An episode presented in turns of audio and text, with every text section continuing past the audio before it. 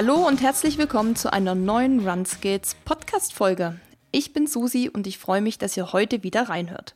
Und zwar in die Fortsetzung zum Zugspitz Ultra Trail. In der letzten Folge hat ja unsere Podcast-Produzentin und Moderatorin Eileen über ihre dramatische Berg- und Talfahrt bei ihrem allerersten Ultra Trail berichtet.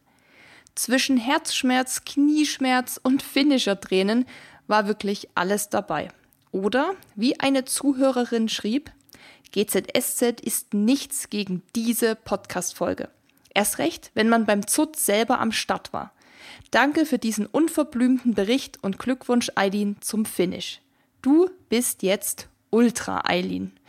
Ja, ich glaube, damit ist wirklich alles gesagt und wer die Folge noch nicht gehört hat, dem kann ich nur empfehlen, dort mal reinzuhören. Aber kleiner Tipp, schnappt euch schon mal Popcorn dazu. Die Story ist nämlich besser als jeder Krimi. Ja, so eine Action kann ich nach meiner Teilnahme am Zugspitz Ultra Trail leider nicht bieten, denn bei mir lief es an dem Tag nämlich sehr, sehr gut.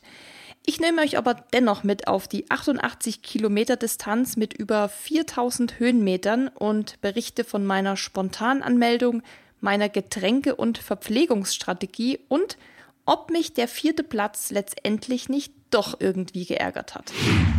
Bevor es gleich mit der Folge losgeht, kommt hier noch ein kurzer Werbehinweis. Mit 60, 70 oder sogar 80 Jahren so fit sein, dass man immer noch ein paar Kilometer laufen kann, ich glaube, das wünschen sich bestimmt viele von uns. Und dafür haben wir auch echt gute Chancen, denn die steigende Lebenserwartung sowie regelmäßige Bewegung und ein gesunder Lebensstil ermöglichen es uns, auch im fortgeschrittenen Alter fit zu bleiben. Zudem konzentriert sich auch Medizin und Forschung verstärkt auf das Thema Longevity.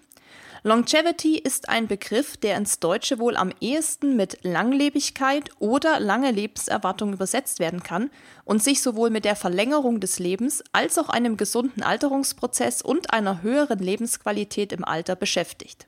Führend in der Longevity-Forschung ist übrigens das Schweizer Unternehmen Avea, welches hochwertige Supplements mit evidenzbasierten Inhaltsstoffen entwickelt und somit das Streben nach einem langen und gesunden Leben unterstützt.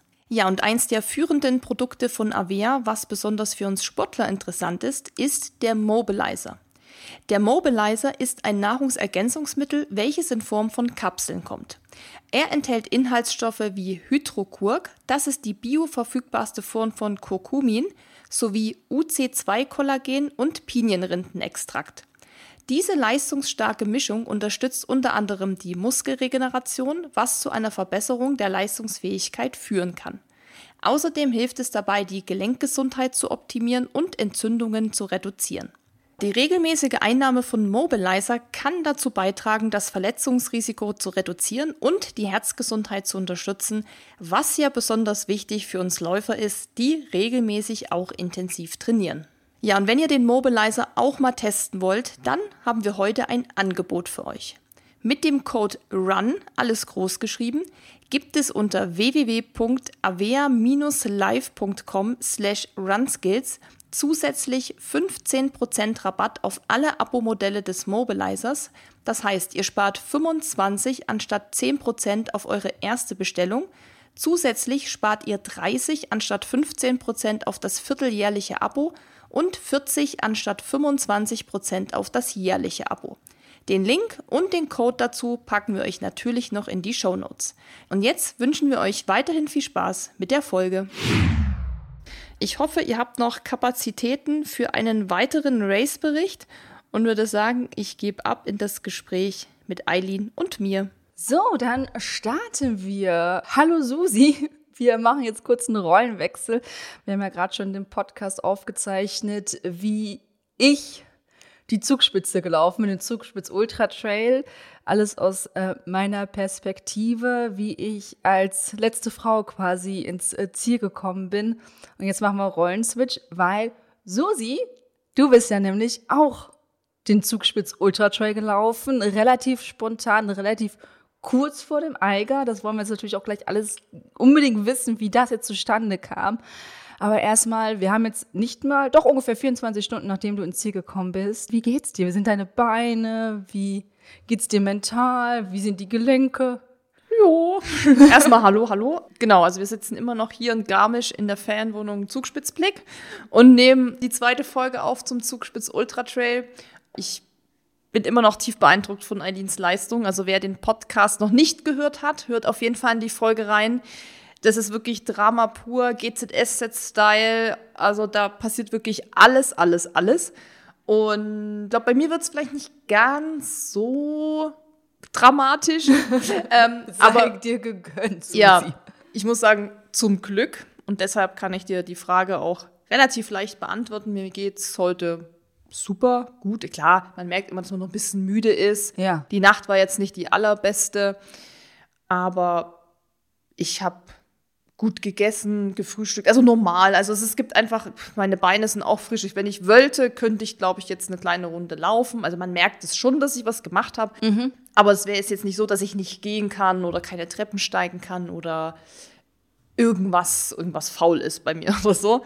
Von daher sind das die ganz normalen, ich sag mal, Müdigkeitserscheinungen nach so einem Event. Aber in Summe geht es mir gut. Sehr schön. Um einmal ein bisschen Klarheit zu bringen, was du gestern gemacht hast. Du bist von vorgestern, also wir haben heute Sonntag, vom Zugspitz Ultra Trail Festival, kann man es ja eigentlich nennen, bist du von Freitag auf Samstag den Erwald Trail gelaufen. Es gibt ja verschiedene Disziplinen von 111 bis runter 13, 14 Kilometer. Ich bin die 69 gelaufen, du bist die 88 gelaufen, mal eben knapp 20 Kilometer mehr als ich, mit offiziell zumindest 4060 Höhenmeter. Wie viel hattest du nach der auf der Uhr? 4600. Ja.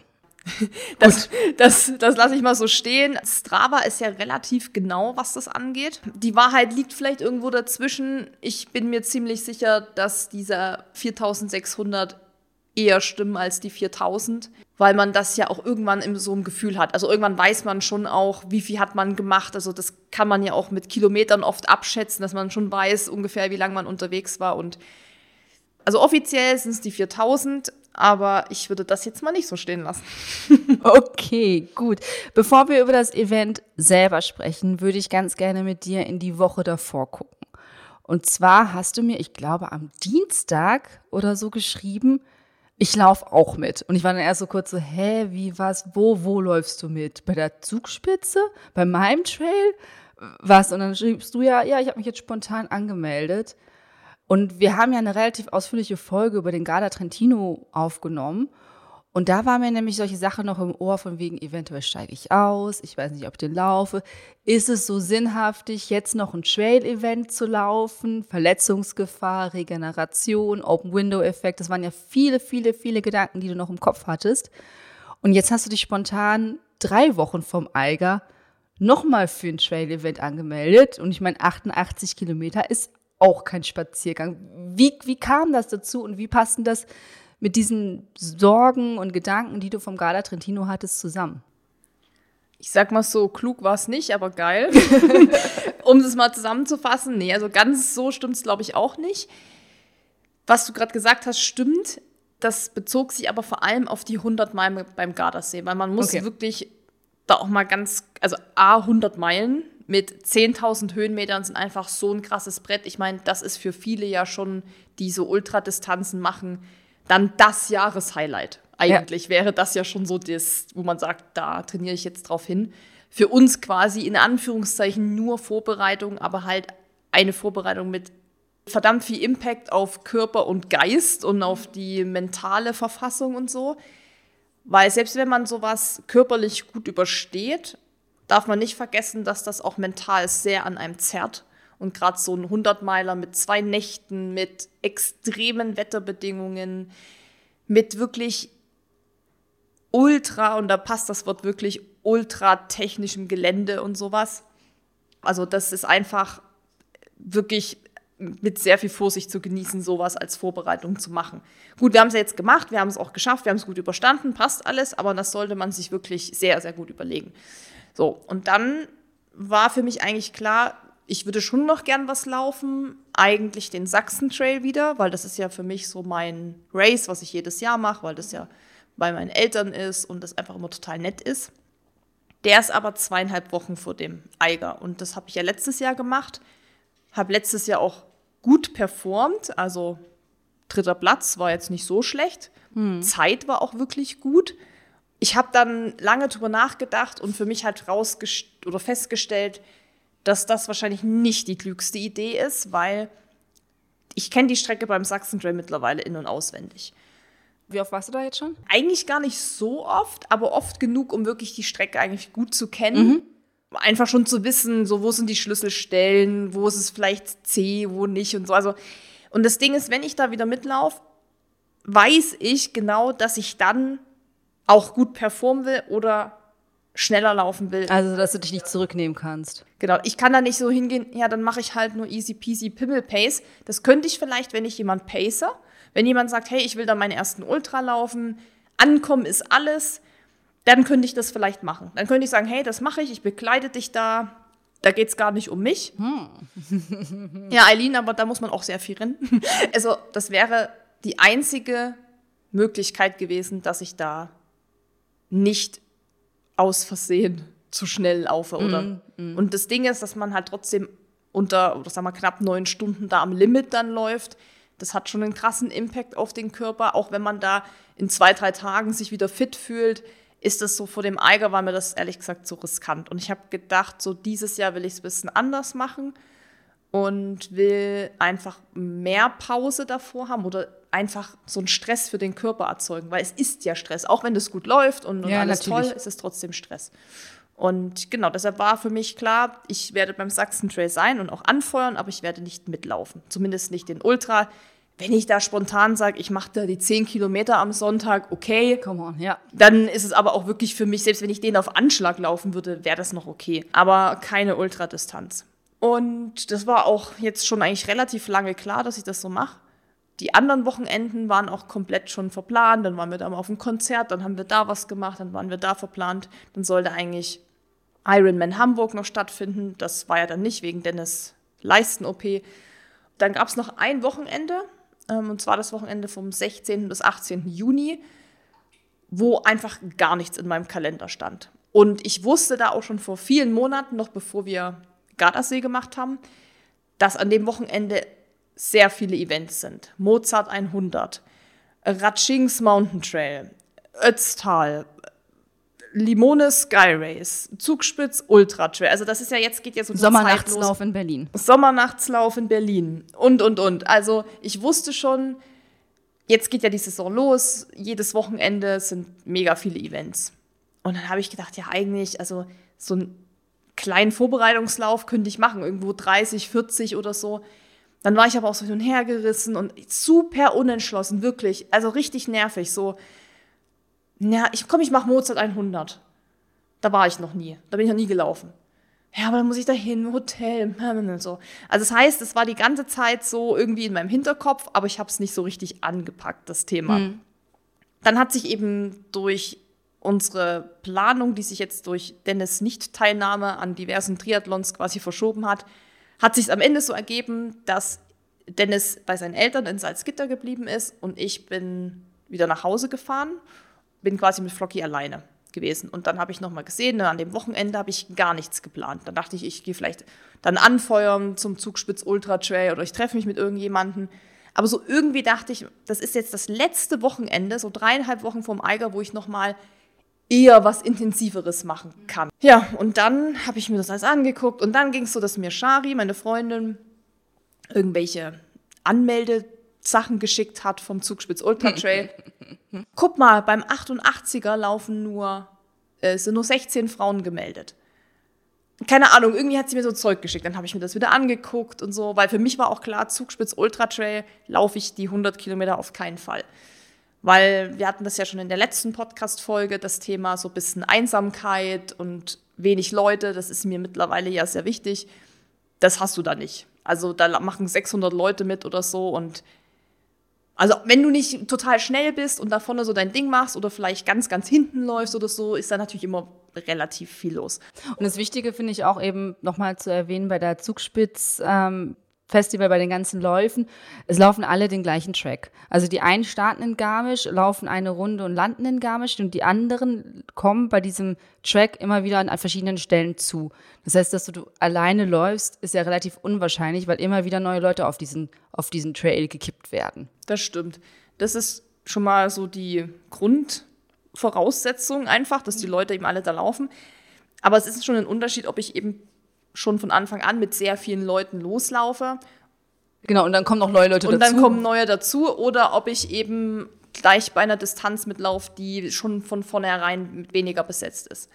Für mich war dann auch klar, als ich wieder zu Hause war, das war dann quasi am Montag, also Montag vor dem Wochenende, dass ich jetzt nicht zum Mozart 100 nach Salzburg fahre und so, weil ich habe auch Flocky, ich kriege das nicht organisiert, da muss ich irgendwo pennen, da feuert mich gar keiner an, da bin ich total alleine, das macht ja gar keinen Spaß dann war, wie gesagt, diese Sache, dass ich mir das mit dem Zugspitz-Trail nochmal angeguckt habe und habe mir eben die 88 nochmal angeguckt und dachte, naja, 88 ist eigentlich auch, das ist ja so von diesen ganzen Ultradistanzen so mit einer meiner Lieblingsstrecken. Mhm. 70, 80, das mag ich eigentlich gern, weil bin ich eigentlich immer relativ gut oder habe ich das Gefühl, dass mir das liegt.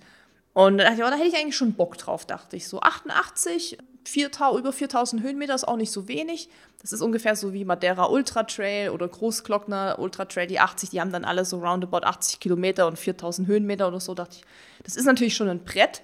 Wusste aber auch, dass der Zugspitz Ultra Trail halt laufbar ist. Da ist ja eigentlich fast nur Forstweg und wusste daher, dass es dann nicht so ewig für mich dauern wird wahrscheinlich. Es ist nicht technisch so anspruchsvoll und dachte mir, das könnte noch mal wirklich ein guter Lauf werden. Und dann habe ich gesehen, es sind eben nur 140 Leute gemeldet. Mhm. Und da war dann für mich das so sicher, dass ich gesagt habe, geil, nur 140 Leute. Das ist wie Sachsen Trail beispielsweise auf die Ultradistanz sind so um 120, 130. Das ist super an, angenehm von der Menschenmenge. Dann habe ich mich am, ich glaube am Mittwoch habe ich den Nachmeldelink bekommen. Da habe ich mich dann quasi Mittwoch zwei Tage vorher angemeldet. Ja, ich habe mich natürlich super gefreut, auch wenn du eine andere Distanz gelaufen bist, weil ich dachte, wie geil ist das einfach, also ich habe ich nie für möglich gehalten, dass äh, Susi Lehmann und Eileen mal an dem gleichen Event teilnehmen, äh, zur gleichen Zeit. Deswegen fand ich das relativ cool. Vielleicht noch mal so ein, zwei Facts, bevor wir losstarten. Es ging los am Freitagabend um 23 Uhr. Da habe ich nämlich auch noch ein paar Fragen gleich zu. Laut Online-Liste waren 132 TeilnehmerInnen am Start. Wir haben drei DNFs bei den Frauen, 21 DNFs bei den Männern. Und es sind nur zwölf Frauen ins Ziel gekommen und 96 Männer. Also es ist äh, wirklich, wirklich überschaubar. Bei den Frauen können wir noch ein bisschen mehr Leute motivieren, sich auf die langen Trails zu wagen, aber da machen wir ja schon gute Arbeit. Und was natürlich richtig, richtig geil ist, äh, Susi ist nicht so wie ich ganz hinten als letzte Frau ins Ziel gekommen, sondern hat einfach mal easy peasy den äh, vierten Platz gemacht. Nicht easy peasy, das ist natürlich jahrelanges Training, aber du bist einfach mal als, als vierte Frau ins Ziel gekommen und dann nochmal echt herzlichen Glückwunsch zu, allgemein zum Finish und vor allem auch zu der Platzierung. Und du hast gebraucht 14 Stunden, 17 Minuten und 14 Sekunden, was einfach auch eine ziemlich geile Zeit ist. 14, 17, 14 kann man sich gut merken. Ja. ja. Also Kommt da eine Frage oder soll ich, soll ich was dazu sagen? Weil Na, der wie, Blick wie geht's so, dir damit?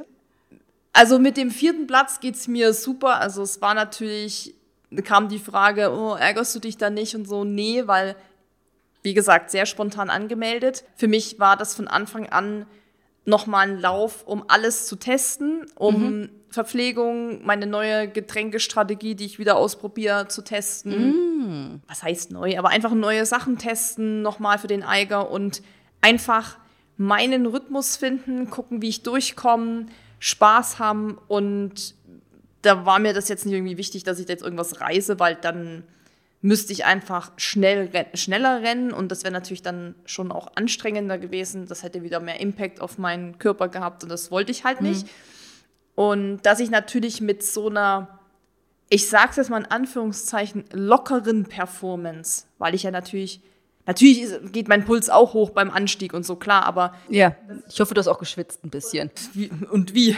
aber dass ich eben von Anfang bis Ende meine ganzen Geschwindigkeiten sowohl im Flachen als auch im Uphill und im Downhill halten konnte. Mhm. Das war mir extrem wichtig und das war eigentlich auch der wahre Sieg für mich. Dass ich das geschafft habe, dass ich am Ende die Downhills laufen konnte, dass ich auch diesen, die steile Piste, die wir im letzten Podcast schon angesprochen haben, die wirklich sehr, sehr steil ist, das letzte Stück, dass ich das noch sehr gut runterlaufen konnte, aber immer kontrolliert. Ich hätte das alles viel schneller laufen können. Das hätte natürlich auch schief gehen können, logisch, ne? Ja, weil man sich da aus dem Leben Risiko. schießt. Aber prinzipiell habe ich immer gemerkt, die Beine können noch mehr, ich könnte noch mehr, aber ich brauche das gar nicht, weil darum geht es auch nicht. Und deshalb bin ich super happy, dass das mit einem vierten Platz und ich glaube overall Top 25, ich glaube ich bin Platz 23 oder so. Also quasi nur 20 Männer vor mir, nee, 19 Männer waren es genau und drei Frauen. Mit der Zeit, das kann man ja immer nicht so sagen. Also Zeiten sind ja bei so Trails völlig egal, aber ja, ich, ich auch hatte, gelernt. ja, das ist, das lernt man relativ schnell. Von daher, ob ich da jetzt 15, 16 Stunden, 13 gebraucht habe, ist eigentlich wurscht. Ähm, ich bin für mich super durchgekommen. Das zeigt auch die Platzierung, dass es eben nicht ganz so schlecht war wahrscheinlich. Und von daher bin ich super zufrieden. Ja. Wenn du dich jetzt so spontan für so einen Wettkampf, ich meine 88 Kilometer, auch wenn du sagst, es ist so deine Lieblingsdistanz, ist es trotzdem halt immer noch ein Brett. Du hast dich zwei Tage vorher angemeldet. Wenn ich halt einen Wettkampf habe, ich fange halt wirklich drei, vier Tage vorher an, Schlafen, Ernährung, wenn alles gut geht, äh, hau mir die, die Milchreis da rein. Wenn du das so, wie hast du es denn jetzt die letzte Woche gemacht, so spontan? Hast du dann gedacht, okay, ich mache das jetzt und also wie, wie hattest, hast du dich noch irgendwie darauf vorbereitet oder ist das mittlerweile wirklich so eine Distanz, die du sagst, oh ja, die kann ich schon mal so laufen? So wie ich sage, ach ja, ein Halbmarathon am Wochenende kriege ich schon hin. Also so eine Distanz, das ist wirklich ein Brett. Weil, wie gesagt, man ist eben 14 Stunden unterwegs ja. oder vielleicht auch mal länger. Das ist nichts, was man so leichtfertig einfach mal rennt und so. Also klar, die Routine ist da, dass man genau weiß, da sind meine Gele, da nehme ich das, da sind die Klamotten. Du weißt schon genau, was du anziehst, weil du das schon tausendmal gemacht hast. Das geht halt alles schneller von der Hand. Ich habe auch erst am Freitag alles gepackt, rausgelegt. Hab das vorher gar nicht gemacht. Ich habe schon fünf Tage vorher im Koffer fertig gehabt. Ja, aber ich, ich wusste eben auch, ich habe schon oft das Wetter gecheckt. Ich wusste, okay, das Wetter sieht recht stabil aus. Da wirst du einfach nicht viel brauchen. Also nicht so wie, also beim Eiger, das ist eben nochmal ganz, eine ganz andere Nummer. Ich wusste auch, ich muss ja nicht schlafen und, und habe dann im Prinzip relativ, die Handgriffe gehen relativ schnell von der Hand, so. Ich weiß dann ungefähr auch, wie viele Stunden ich brauche, wie viel Gele ich dann brauche. Das geht schon relativ schnell. Und dann habe ich versucht, einfach die zwei Tage noch relativ gut zu schlafen. Das habe ich schon gemacht, habe ich mir dann auch keinen Wecker gestellt. Ich gesagt, na dann, ich schlafe einfach so lange, bis ich aufwache. Das hat auch mal, bin ja trotzdem dann, wir reden nicht von um 11 Uhr, sondern ich bin dann trotzdem 7.30 Uhr wach oder ja, so. Aber bei mir auch. dass ich halt einfach dem Körper die Ruhe gebe, Essen normal, ehrlich gesagt, habe ich jetzt nicht so krass auf Carbo-Loading geguckt. Ich habe dann halt schon als ich mit Maggie noch mal einmal essen war, habe ich dann auch einen Nachtisch genommen oder so, weil ich dachte, du kannst jetzt auf jeden Fall noch ein bisschen was reinhauen. Aber eigentlich habe ich jetzt nicht so eine Welle gemacht, weil ich habe gesagt, auch wenn es nicht gut läuft, steige ich halt einfach aus, weil ist jetzt kein Hauptwettkampf. Von daher bin ich halt sehr entspannt da eigentlich rangegangen. Richtig cool. Ja. So, dann war ja, kamst du am Freitag dann irgendwann nach Garmisch, hast du dann nachmittags deine Sachen abgeholt, konntest dich bei Shari noch in die Wohnung ein bisschen reinlegen. Und was mein Gedanke war, ein Wettkampf um 23 Uhr zu starten, ist schon echt krass. Also kenne ich nicht. Ich kenne aus Berlin einfach nur die City Night, die, glaube ich, um 19 Uhr 20 Uhr startet, mitten im Sommer. Das ist okay. Aber als erstes so in die Nacht hineinzulaufen, wie ist das für dich? Also besonders Schlaf war ja immer wieder ein Thema, auch bei uns in dem Podcast. Wie ist es für dich zu sagen, okay, ich habe den ganzen Tag schon irgendwie in die Beine, du hast dich zwar auch noch mal hingelegt und hattest keinen Bock mit irgendwem zu reden, aber wie ist das so direkt in die Nacht zu starten? Oder hast du da irgendwie eine gute Strategie? Hast du Tipps für andere, die auch Null. mal sagen? Null, okay. Also da bin ich auch, da bin ich gar kein guter Ansprechpartner, weil das ist auch was, da kann ich keine fundierten Tipps geben oder so, wie man diesen Tag am besten gestaltet. Klar, normalerweise würde man sagen, pack deine Sachen schon den Tag vorher, dass du wirklich Freitag ausschläfst, frühstücken, dann eigentlich nur noch rumliegst und die Beine hochlegst und maximal, okay, nochmal irgendwie rausgehst, die, die Nummer holen, aber die solltest du eigentlich auch schon am Tag vorher holen, dass du einfach schon alles fertig ja. hast. Und dann sollte man am Tag eigentlich nichts machen. Aber das ist natürlich auch super schwer und ich finde es auch schwierig, weil ich bin auch kein Typ für Mittagsschlaf oder irgend so Nachmittagsschlummi. Ja. Das heißt, du bist den ganzen Tag wach und dann 23 Uhr wäre genau die Zeit, wo ich schlafen gehe. Da muss ich dann losrennen. Ich habe mich dann eben bei Shari und Marian einfach nochmal hin, hingelegt, so ein bisschen gedöst und sowas. Aber dann sind die ja auch gekommen, dann kam auch noch eine andere Freundin, die gleiche Distanz gelaufen ist wie du. Die hat da eben geschlafen und da war natürlich ein bisschen Action, da haben wir uns natürlich unterhalten und so. Ja, klar.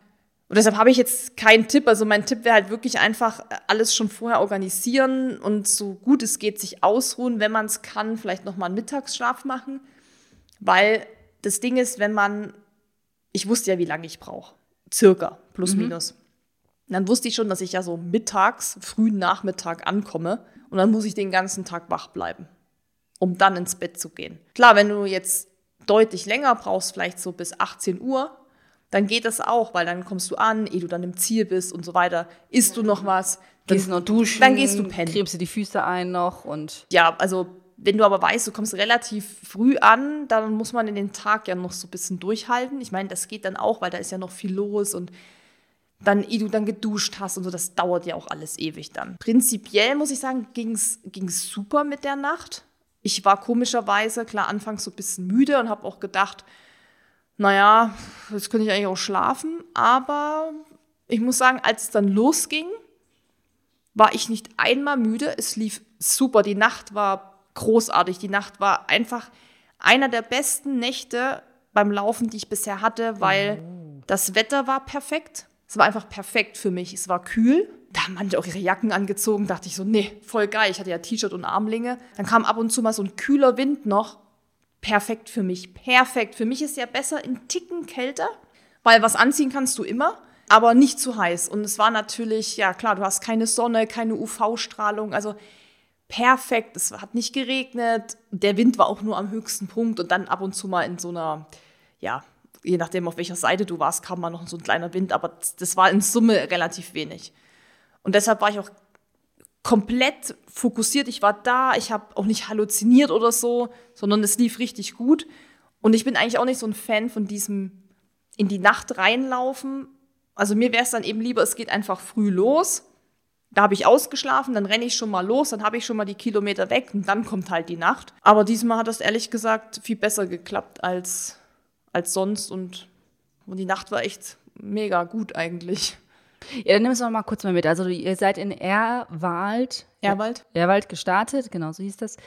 War ein sehr kleines Teilnehmerfeld. Äh, wahrscheinlich ähnlich wie bei mir gab es dann erstmal so den Equipment-Check. Und dann standet ihr da, dann kam Highway to Hell, ihr habt einen Countdown gemacht. Es war kein Bürgermeister da, das hast du uns schon verraten. Und dann ging es los. Wie war das so, das Terrain? Wie, wie bist du vorwärts gekommen?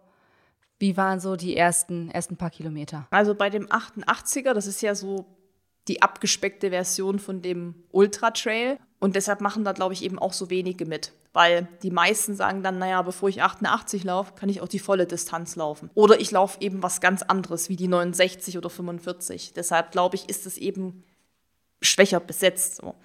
Das war eben eine angenehme Gruppe und dann äh, ging es los. Und die ersten, oder die ersten doch 35 Kilometer bis zu dem Punkt, wo unser Dropback auf uns gewartet hat, weil wir konnten auch ein Dropback abgeben, mhm. genau wie die Ultra-Trail-Läufer von den 100er, von der 100er Distanz, wo ich dann eben nochmal eine Wechselklamotte reingepackt habe und ja. Essen und sowas. Bis dahin hatte man die meisten Höhenmeter oder über die Hälfte der Höhenmeter gemacht auf den ersten also den, 35. Ihr habt den ersten fetten Berg direkt am Anfang. Den ersten fetten Berg direkt am Anfang, der höchste Punkt war direkt am Anfang. Mhm. Also diese zwei Hügel am Anfang oder die zwei Berge sind eigentlich das Schönste von dem Lauf gewesen und es war aber nachts. Also das ist natürlich ein bisschen hm, schwierig, aber klar, irgendwo muss man ja anfangen und irgendwann muss man in der Nacht laufen. Also das hat man halt immer. Und ja, das war, das war mir halt klar, dass es direkt bergig losgeht, was natürlich gut ist, weil da hast du noch Energie und hast Reserven. Das heißt, du kannst da schon mal die vielen Höhenmeter machen musst aber auch aufpassen, dass du da nicht schon überpaced, weil dann wusste ich auch, dass es ein sehr, sehr langes Stück gibt, was nur gerade geht, wo du auch dich sehr verausgaben kannst und dass eben am Ende dann eben auch nochmal ein Anstieg kommt. Mhm. Das ist ja der gleiche Anstieg dann, den du auch hattest auf ja, deiner Distanz, wundervoll. Kreuzeck, Osterfelder und deshalb habe ich gesagt, okay, ich mache von Anfang an mein Ding, aber genau wie bei dir auch, wie bei jedem Lauf, Highway to Hell kam 3, 2, 1 los alle rennen los. Pfeilschnell. Und ich dachte mir schon wieder, okay, ich dachte, wir gehen uns erstmal warm, wir gehen erstmal hoch, Ja. ganz easy, weil da ging es halt erstmal so ganz leicht hoch, das konnte man schon wirklich joggen. Dann wapperte das erstmal so daher durch dieses ähm, Erwalddorf und dann irgendwann kam halt erst der Trail, aber da sind schon alle wieder losgehechtet. Ich dachte mir so, Leute, ey, es kommen noch 88 Kilometer, tendenziell, vielleicht sind es sogar ein bisschen mehr, über 4000 Höhenmeter. Und ich war da, so würde ich sagen, im Mittelfeld. Ja gut, du kannst ja mit Platz 23. Ich war, glaube ich, da zu dem Zeitpunkt siebte Frau. Also ich finde das ist interessant, weil besonders im Dunkeln laufe ich noch mal langsamer, weil ich dann vorsichtiger bin und wenn dann trotzdem alle wieder so lospreschen. Ja, ich meine, da hast du ja erstmal Asphalt und so, da passiert ja erstmal nichts. Da ist es auch noch hell von den Laternen und sowas. Ja, okay, gut. Aber da sind natürlich erstmal alle so, wie immer, halt los. Ja, ja. Losgejoggt. Nicht losgejoggt, losgesprintet eigentlich. So, und dann ging es ja relativ lange erstmal nur berghoch. Wenn ich das jetzt so richtig sehe, bis äh, Kilometer 15 ungefähr oder so, oder Kilometer 10, 11, da wart ihr dann oben am, am Gipfel. Dann geht es einmal runter, dann geht es wieder hoch und dann geht es erstmal ganze Zeit runter. Ja. Wie läuft sich das nachts? Nur mit Stirnlampe, dann hast du ja nur diesen kleinen Kegel da. Ja, bei mir lief es wirklich gut. Also ich bin ja auch eher jemand, der Nacht, ich bin nachtblind. Okay, Sehr, Ampel. sehr nachtblind. Also gerade Autofahren nachts, da denke ich mir auch immer so, boah, muss nicht sein. Und ich habe da schon eher immer so Mühe, was zu sehen. Ich habe natürlich eine sehr gute Stirnlampe, das heißt, die macht es wirklich sehr hell. Und ich muss sagen, das lief diesmal richtig gut und ich kam super vom Fleck. Ich war relativ flott, würde ich sagen. Also nicht flott, aber für das, dass ich eben locker angehen wollte, war ich schneller, als ich so dachte irgendwie. Aber es hat sich die ganze Zeit gut angefühlt und wir hatten auch einige Schneefelder noch gehabt und sehr, sehr viel Matsch dann an diesen Stellen teilweise. Einmal auch wirklich so knöchelhoch, wo ich dann auch fast meinen Schuh verloren hätte. Der Schuh, der ist so lila, lila gelb und der ist viel mehr gelb als lila. Der war dann komplett eingeschlammt erstmal. Ich bin auch einmal weggesackt. Ja, war richtig drin. Und dann war natürlich der ganze Fuß wieder nass. Dann waren auch viele so Bäche und Zeug, da trittst du halt irgendwann rein. Aber das kennt ja jeder. Du musst einmal nasse Füße haben und dann ist es so egal, weil dann ne, trittst du halt nochmal rein und so.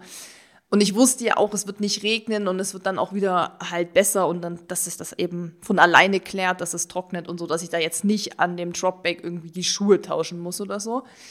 Da gab es dann halt schon so ein paar ja, was heißt das? Da stand dann ja immer, ich weiß nicht, das gab es bei euch vielleicht auch so Schilder, wo dann steht irgendwie gefährlicher Abschnitt oder so.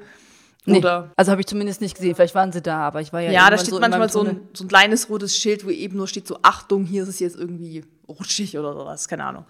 Ja, also das ist natürlich auch, also für mich war das jetzt nicht irgendwie schwierig oder so, aber an sich die ganze Strecke, was ich schon anfangs gesagt habe, ist halt in meiner Wahrnehmung halt leicht. Also das ist halt, ja, du hast ja, das ist ja, weiß nicht, 60 Prozent, 70 Prozent ist es ja Frustweg.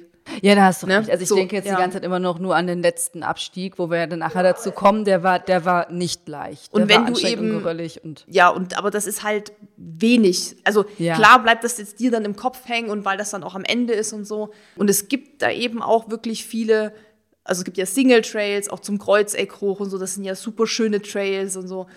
Aber so der Hauptteil ist eben Forstweg. Und von daher ist es für mich an sich, und deshalb habe ich ihn ja dann auch gewählt, den Lauf, weil ich wusste, dass ich eben da viel Forstweg laufen kann, dass ich da wieder meine Gelenke und Beine nicht so beanspruche.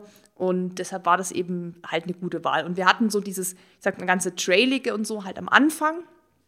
Da war dann auch so ein Typ, der war immer so ein bisschen in a rush, hatte ich das Gefühl. Der hing mir immer so im Nacken. Habe ich gesagt, ey, wenn du vorbei willst, bitte, ne, geh vorbei. Aber die sagen ja immer nichts.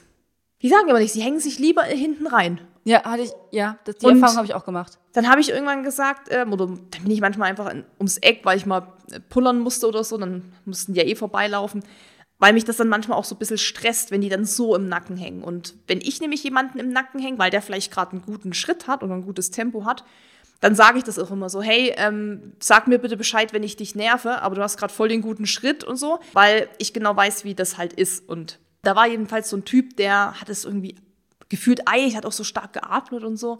Und der meinte dann irgendwie so, ah ja, ich habe gedacht, das ist irgendwie viel leichter und so, das ist ja voll technisch und so. Und da habe ich so ihm so gesagt, ich so, ja, eigentlich ist das ein voll geiler Single Trail zum Runterlaufen. Klar, nachts mit Schlamm war schon ab und zu ein bisschen rutschig, aber es war eben nicht irgendwie geröllig und so, so richtig nerviges Zeug, eigentlich so flowiger Trail, richtig ja. schön. Aber der hat ja die ganze Zeit auch auf Forstweg spekuliert. Ich so, Forstwege kommen noch.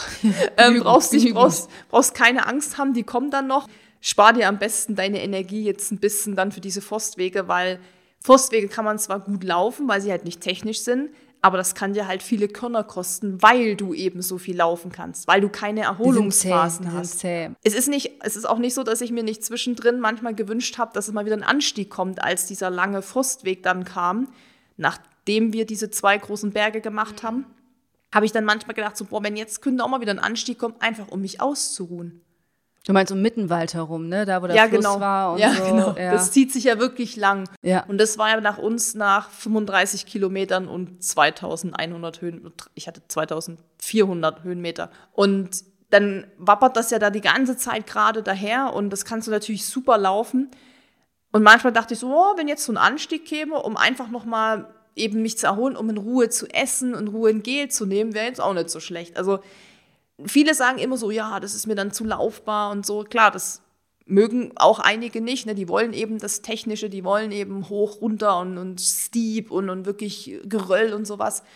Aber das ist eben auch eine andere Form der Anstrengung. Dieses, diese Forstwege, sowohl im Downhill als auch flach, sind ganz anders anstrengend. Ja, aber vielleicht, weil wir aus dem Laufen kommen, ne? Also für mich war die auch angenehm. Richtig, weil du kennst flaches Laufen. Ich du kenn, weißt, wie ja. es ist in einer Pace 42 Kilometer ja. zu rennen. Wenn du aber vom, vielleicht eher vom Bergsteigen, Traillaufen kommst und das Technische bevorzugst, dann ist das ist das für dich wirklich, das kann ein richtiger Töter sein. Und ich habe das auch gemerkt, so okay, Pace zurückhalten, Pace zurückhalten, jetzt nicht hier 520 laufen oder so, weil das holt dich hinten raus ein, weil es kommt noch ein Anstieg, es kommt auch noch ein Downhill und Downhills sind eben nicht, wie man es sich manchmal so erhofft, dass man es so rollen lässt, nee, die gehen dann eben auch noch mal rein. Und deshalb ist es eben wieder eine andere Form der Anstrengung. Aber ich wusste ja, dass mir das ganz gut liegt. Also ich bin ja, wie gesagt, Team Forstweg.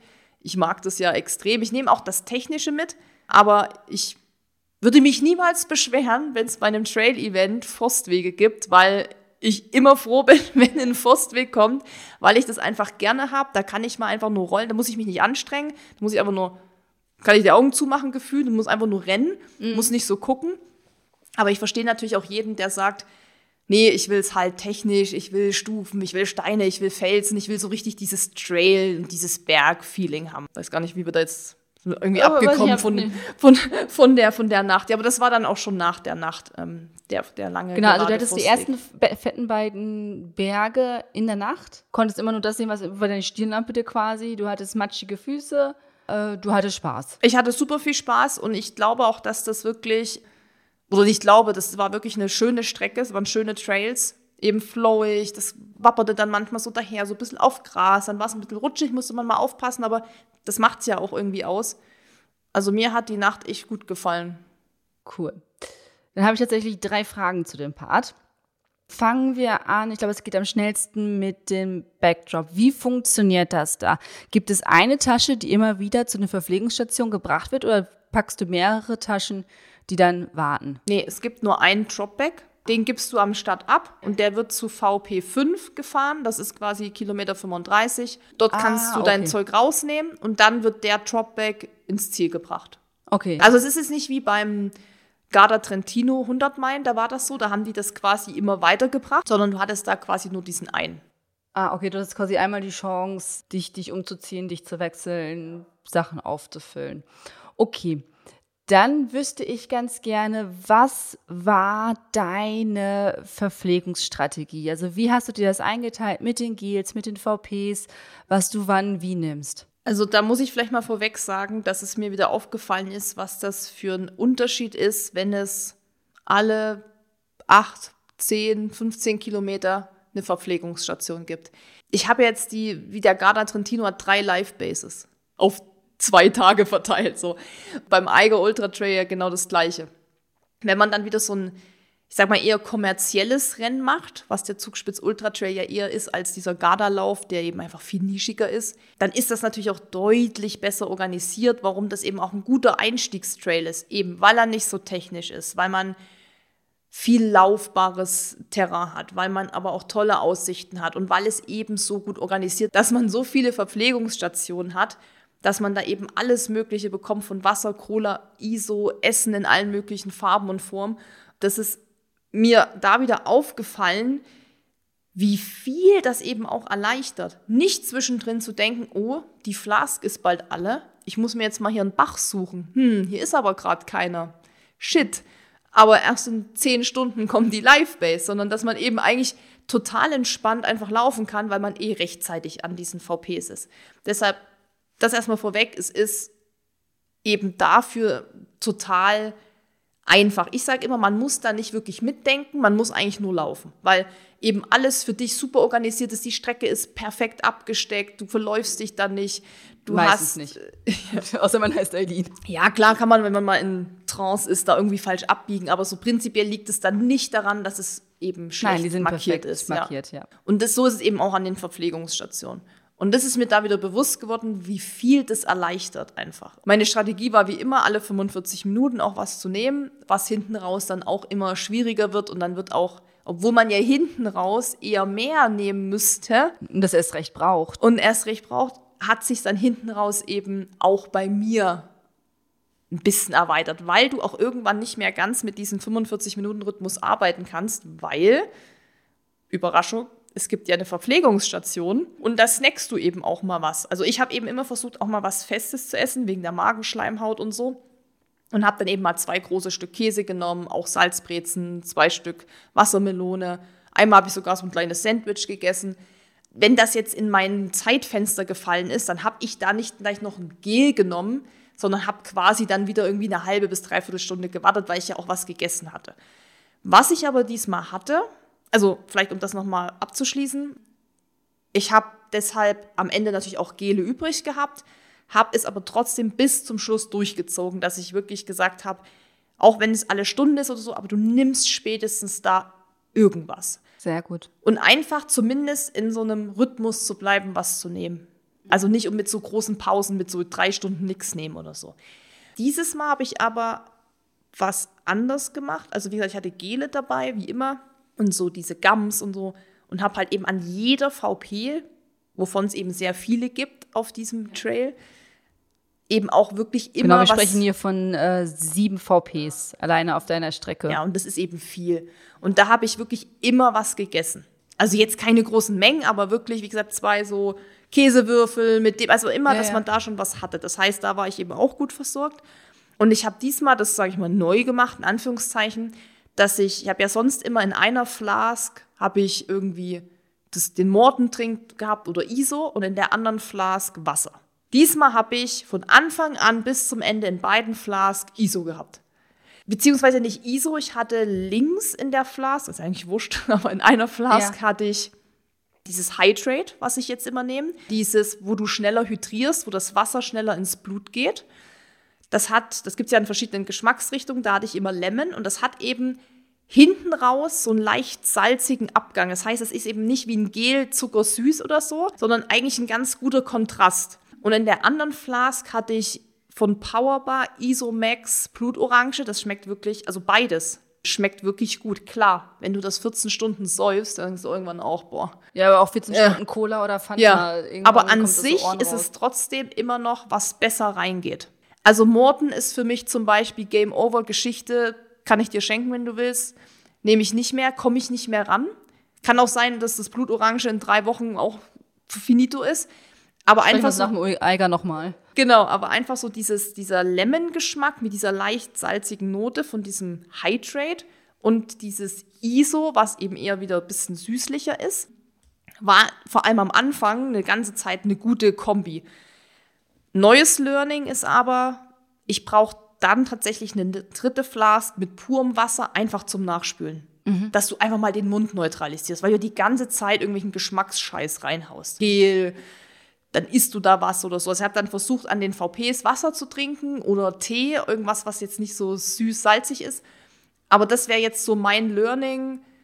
Eine dritte Flas, zumindest bis zur Hälfte nur Wasser zum alles mal so ein bisschen neutral aber zu gehört halten. ja eh zur Pflichtausrüstung, ne? Oder wie groß Nee, du brauchst drei Flas, aber die dritte muss nicht voll sein. Hm. Also brauchst, also es kommt drauf an. Ich habe ja, wenn du jetzt ein, so einen so Getränkesack hast, also nennt sich das Blase? Ja, Trinkblase. Trinkblase im Rucksack. Die hat eineinhalb Liter, kannst natürlich reinmachen, aber ich schleppe sicher keine eineinhalb Liter Wasser mit, wenn ich alle acht Kilometer eine VP habe. So. Also da müsste es schon 40 Grad haben, aber das weiß ich für mich aus Erfahrung. Dann weiß ich, dann habe ich safe eine dritte Flask hinten drin, die voll ist. Aber so hatte ich halt immer zwei Flask, die waren Und dann eine als Backup hinten. eine als Backup. Die kannst du ja auch an jeder Pfütze, sag ich mal, auffüllen zur Not. Aber ich war ja immer so schnell, die, meine Flask war nie ansatzweise leer, wenn ich da war. Ich habe sie trotzdem immer aufgefüllt, auch wenn nur ein Drittel raus war, trotzdem natürlich immer Ja, Wasser drauf. klar. Das war meine Strategie. Ich hatte bis zum Ende in jeder Flasche eben was drin, was mich schnell hydriert, was Natrium, Magnesium, alles so ein Zeug hat. Und natürlich so ein ISO mit Kohlenhydraten und so nochmal eine Okay. gute Mische. Das heißt, es war eben auch nicht so dramatisch, dass ich jetzt nicht alle 45 Minuten jetzt das Gel gegessen habe, weil ich sowieso die ganze Zeit durch das ISO natürlich immer was zuführe. Das ist natürlich nicht viel. Also nicht, dass man jetzt, weil du trinkst ja auch nicht in der Stunde die Flask aus. Weil eigentlich ist die Empfehlung von denen, das steht dann da so hinten auf der Verpackung, dass du diesen Beutel, ich habe so einen kleinen Testbeutel gehabt, dass du das dann eben die 500 Milliliter in einer Stunde, aber das trinkt ja kein Mensch. Also da müsste es schon wirklich wieder 40 Grad Da musst du auch die ganze ist Zeit so pullern gehen, ne? Also, Ja. dass du durchziehst. Von daher trinkst du das eben aber die ganze Zeit so. Das war, und das muss ich sagen, keine Ahnung, ob ich einfach nur einen guten Lauf hatte, ob das Wetter für mich auch gut mitgespielt hat. Aber ich habe wirklich das Gefühl gehabt, ich bin nicht schlapp, nicht müde. Meine Beine haben sich immer frisch angefühlt. Ob das jetzt davon kommt, kein Plan. Aber es hat auf jeden Fall gut sich angefühlt. Ich habe auch gleich Mackie geschrieben. Hier, neuer Gamechanger, habe was Neues getestet und so. Das werde ich beim Eiger auch machen. Auf jeden Fall in jede Flask was rein. Weil das ist ja auch, was ich jetzt in meinem neuen Buch gelesen habe. Dieses Von diesem Ultramenschen da. vom Jason Coop, ja, für so Essentials for Ultra Runners heißt das ja. Und da gibt es ja auch einen großen Abschnitt mit Hydration und Food und sowas. Und da steht auch ganz fett drin, dass eben das, die Wasseraufnahme noch viel wichtiger ist als die Kalorienaufnahme. Und das war für mich nochmal so ein, okay, du beschäftigst dich jetzt immer mit Gelen und Essen und bla, und das ist auch richtig, aber trinkst du eigentlich genug? Ist es zu wenig? Musst du da was ändern? So, da war ich noch nicht so, weil klar trinkst du die ganze Zeit, aber ist das ausreichend? Müsstest du vielleicht mehr trinken? Das ist natürlich schwierig, da müsste ich natürlich auch eine Analyse machen und Test. Aber das kann man auch erstmal so ein bisschen, wie ich es jetzt gemacht habe, mal selber so testen. Und dann, wie gesagt, ich habe ja dieses Hydrate, was eben dabei hilft, schneller das Wasser aufzunehmen. dachte, ja, dann tue ich das jetzt natürlich jetzt einfach mal da rein. Ich habe das im Training eh schon getestet. Und dachte ich, aber okay, das ISO will ich aber auch eigentlich nehmen. Und deshalb dachte ich, mache ich es halt mal in beide. Und deshalb ist für mich jetzt so das Thema Wasseraufnahme noch mal ein bisschen wichtiger, gerade aktuell. Mhm, sehr spannend auf jeden Fall. Ähm, ja, weil eben auch wenn du zu wenig, also das hat ja auch, das ist auch ein Teufelskreis.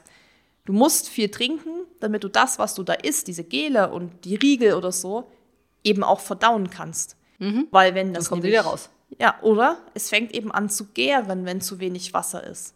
Wenn du jetzt dich nicht bewegst, wenn du jetzt hier auf dem Sofa liegst, Ruhezustand und du hast zu wenig getrunken, dann hast du da keine Probleme, dann Kriegst du passiert da nichts. Kopfschmerzen oder Kreislaufprobleme. Aber dann gärt dann nichts und du kriegst auch keine Magenkrämpfe unbedingt. Aber wenn du natürlich eine sportliche Belastung machst, ist der Körper die ganze Zeit damit beschäftigt, den Körper ja, also bevor der dann anfängt zu verdauen und das umzusetzen und dir die Energie bereitzustellen, fängt er an, dein Körper einfach die Körperkerntemperatur zu regulieren, weil das ist ja wichtig. Also wenn es heiß ist oder kalt Ja. ist. So, das heißt, der muss halt dann seinen Fokus da drauf setzen und kann eben nicht sagen, so jetzt Fokus komplett, wir müssen den Riegel verdauen, der muss jetzt hier ins Blut, die muss weiterrennen. So checkt Ja, er ja ja. nicht. Deshalb, und das stand Leider da eben nicht. auch ganz klar drin, wenn zu wenig Wasser da ist, wenn man zu wenig trinkt, dann kann man das Zeug nicht verdauen. Das ist, und dann kriegt man vielleicht diese Magenkrämpfe, die manche dann auch bekommen. In Hitze ist es dann natürlich noch schwieriger, noch ein größeres Thema, weil eben der Körper die, die Temperatur regeln muss oder wenn es besonders kalt ist oder so. Und dann, das war jetzt so mein Learning. Ich habe da viel gelesen, beschäftige mich ja ich sag mal so semi gut damit. Da habe ich gesagt, komm, Gele, und das testest du jetzt schon seit einem Jahr, über einem Jahr, mach doch mal jetzt mit dem Wasser. Hat am Ende scheinbar funktioniert. Klingt auf jeden Fall mega spannend. Bitte bleibt da dran und dann machen wir da noch mal äh, eine, eine Podcast-Folge drum, weil ja vielleicht in der Podcast-Folge auch wirklich so zum Thema, wie wichtig einfach Wasser trinken ist. Gerade bei diesen Distanzen und dann, was man ja auch nie vergessen darf, du darfst natürlich auch nicht zu viel trinken. Gibt es ja auch das Problem. Ja, ja, die Wasservergiftung. Ja, das aber heißt, das ist ja wirklich, da muss man, das sind ja wirklich mehrere könnte ich mir auch nicht vorstellen, dass mir das passieren würde, ehrlich gesagt. Ich wäre dann eher tendenziell, dass ich eher zu wenig trinke.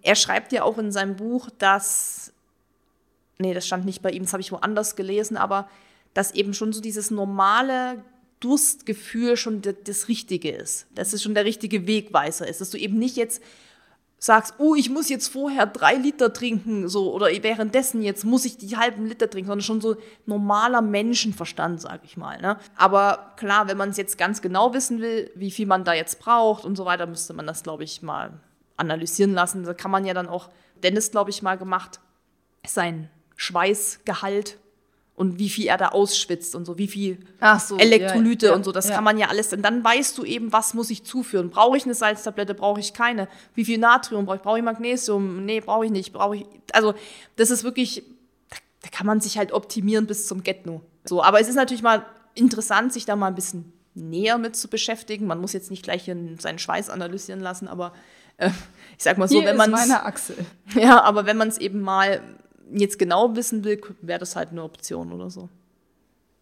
Cool, okay, gut. Also du hattest eine, eine Essenstrategie, eine G-Strategie, eine Wasserstrategie.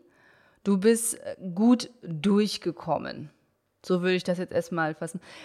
Wann war dir denn bewusst, dass du wirklich weit vorne mitmischst? Oder war dir das von vornherein bewusst? Das hat sich halt sehr schnell auseinandergezogen, das Feld, was super war, weil man wirklich viel alleine, alleine war. Ich habe dann aber relativ am Anfang, erste VP, zweite VP, dann man immer so ein, zwei Frauen überholt, aber das war es dann auch.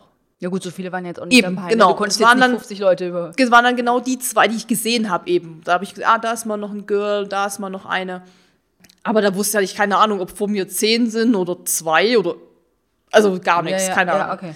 Ich wusste das erst, als ich nach dem Dropback bei Kilometer 35 Mhm. eine Sprachnachricht in unsere Gruppe geschickt habe, wo auch äh, Shari und Marian drin sind und habe gesagt, so ja, ich bin jetzt bei Kilometer 35 durch, weil die wollten dann ja auch zum Anfeuern kommen und zum Supporten, mhm. dass die halt so wissen, wo ich gerade so bin und wie es läuft. Und meinte so, ja, und die haben mir jetzt gerade einen Tracker hinten in meinen Rucksack reingehauen und ich, die haben mir aber gar nicht gesagt, warum. Die haben einfach nur gesagt, hier, du kriegst einen Tracker hinten rein und dann tschüss. Und ich schon so, habe mich voll aufgeregt, dass ich jetzt so einen fetten Tracker wie, wie drin habe. Wie groß war der denn? Beschreib mal bitte. Der ist so groß wie, boah, kennt ihr für die Steckdose, wenn man so ein, wie so ein Adapter hat? Die älteren Adapter noch, wenn man in Amerika ist oder so, wo man. Ja, also so Handflächen groß. Ja, schon. Handflächen groß und dann so ein, wie so ein Würfel. Ja, geil, wie so ein Gameboy, wie so ein kleiner Gameboy. Groß. Ja, also es ist einfach irgendwie auch schwer, das Ding. Ja, ja, ein bisschen schwer ist es schon. Und dann erst drückt er mir das in die Hand, ja, du kriegst den Tracker, den steckst du dir mal ein. Und ich so, ich habe hier vorne aber keinen Platz. Ich war, die, die, die Trinkweste war rammelvoll. Und dann, das hat, das hat mich auch Zeit gekostet. Und ich so, äh, dann drücke ich ihm, da gebe ich ihm das wieder. Und er so, nee, nee, du musst den Tracker mitnehmen. Dann mache ich dir den hinten in den Rucksack rein. Aber nichts gesagt. Ich so, okay, was auch immer. Dann habe ich die anderen gefragt, die da an ihrem Truckback rumgemacht haben. Ich so, habt ihr eigentlich auch so einen Tracker bekommen? Nö. Und dann dachte ich schon so, ob die so stichprobenartig Leuten den Tracker geben, um zu gucken, dass die nicht irgendwie abkürzen oder so oder ja, anders stimmt. laufen. Uh. War dann so meine, mein ja, Gedanke und ich so, okay, aber warum kriegt das ich? Bin ich jetzt einfach nur die auserwählte Zufallsprinzip? Ja. Ne? Das habe ich in der Sprachnachricht gesagt und dann schrieb mir Shari da drauf, ja, den hast du den Tracker gekriegt, weil du vierte Frau bist und die Führenden sozusagen die Tracker kriegen, damit die wissen, wo die sind, wann die kommen, wie der Abstand ist und so weiter. Ich so, Oh, und da wusste ich das dann.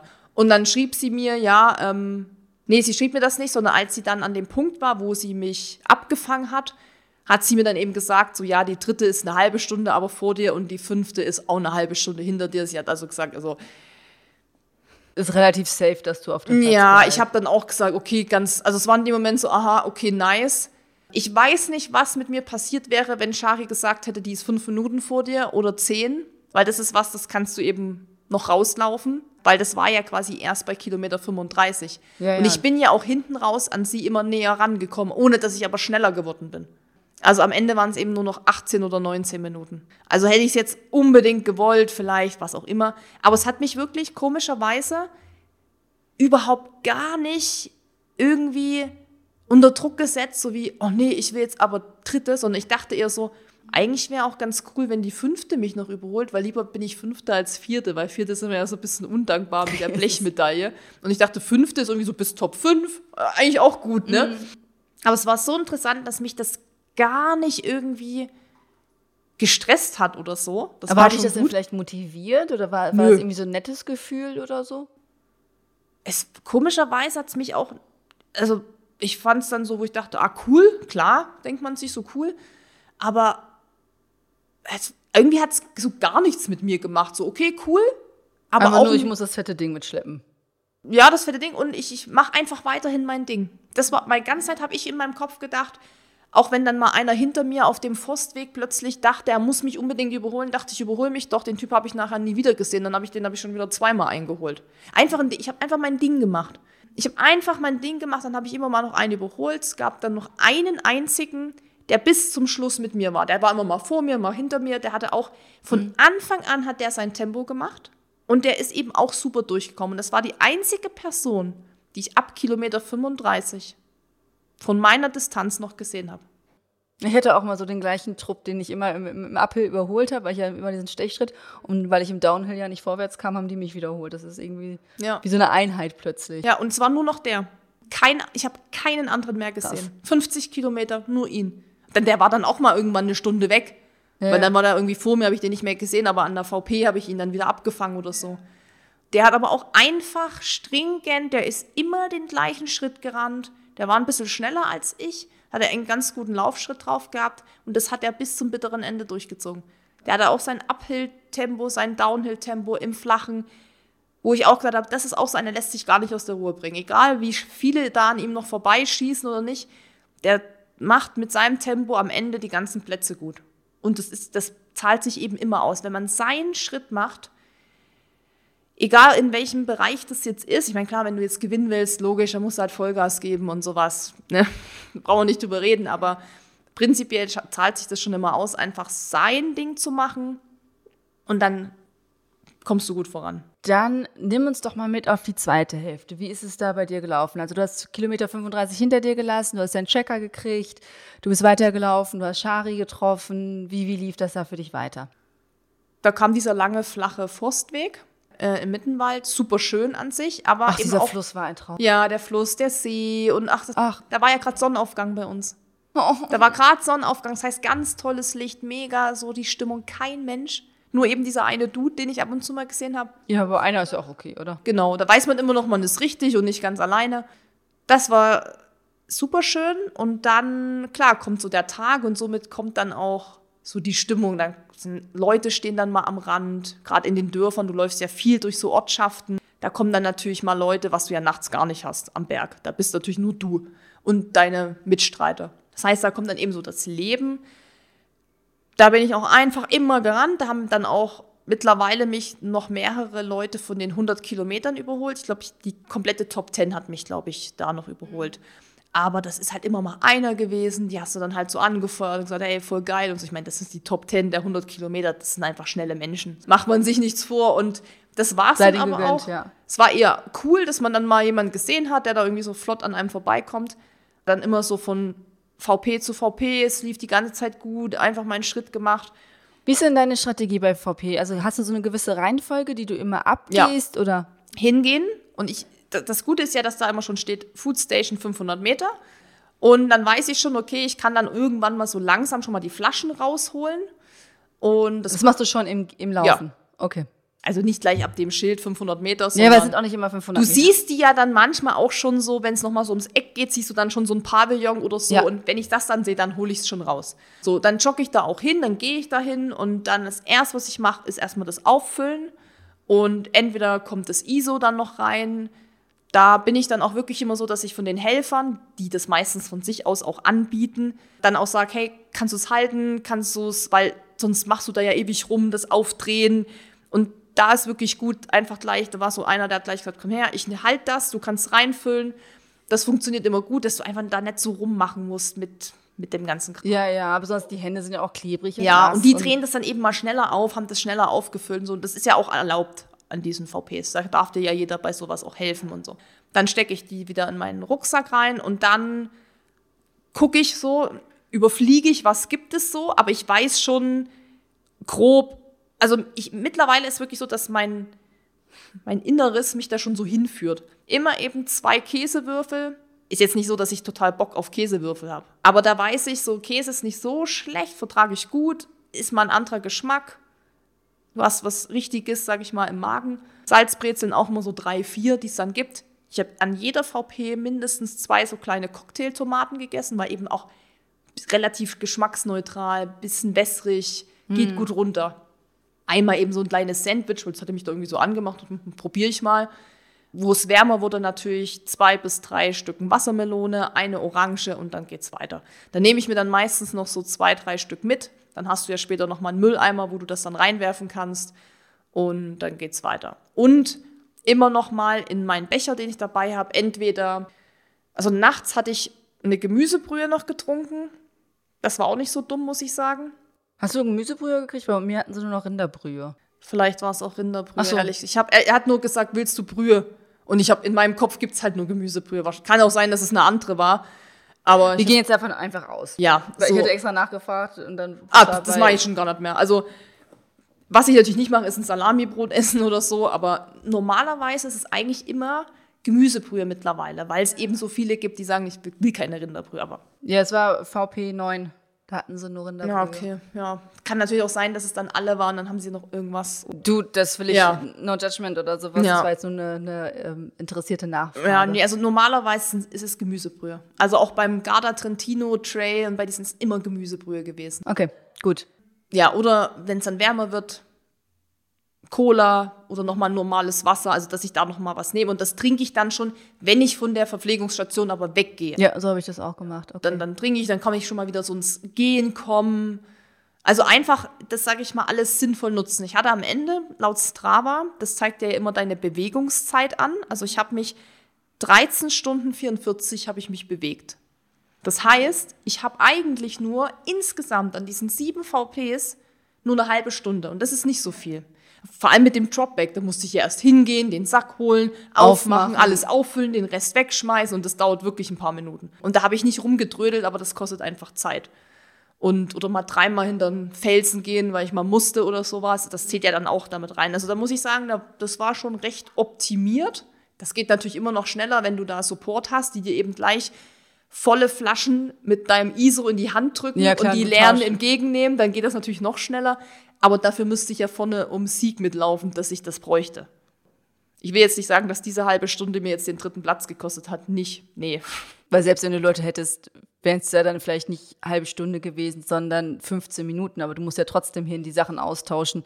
Du musst, und hinterm Felsen kann dir keiner helfen, dass es schneller geht. Ne? Richtig. Ne? Ja. Also. Genau.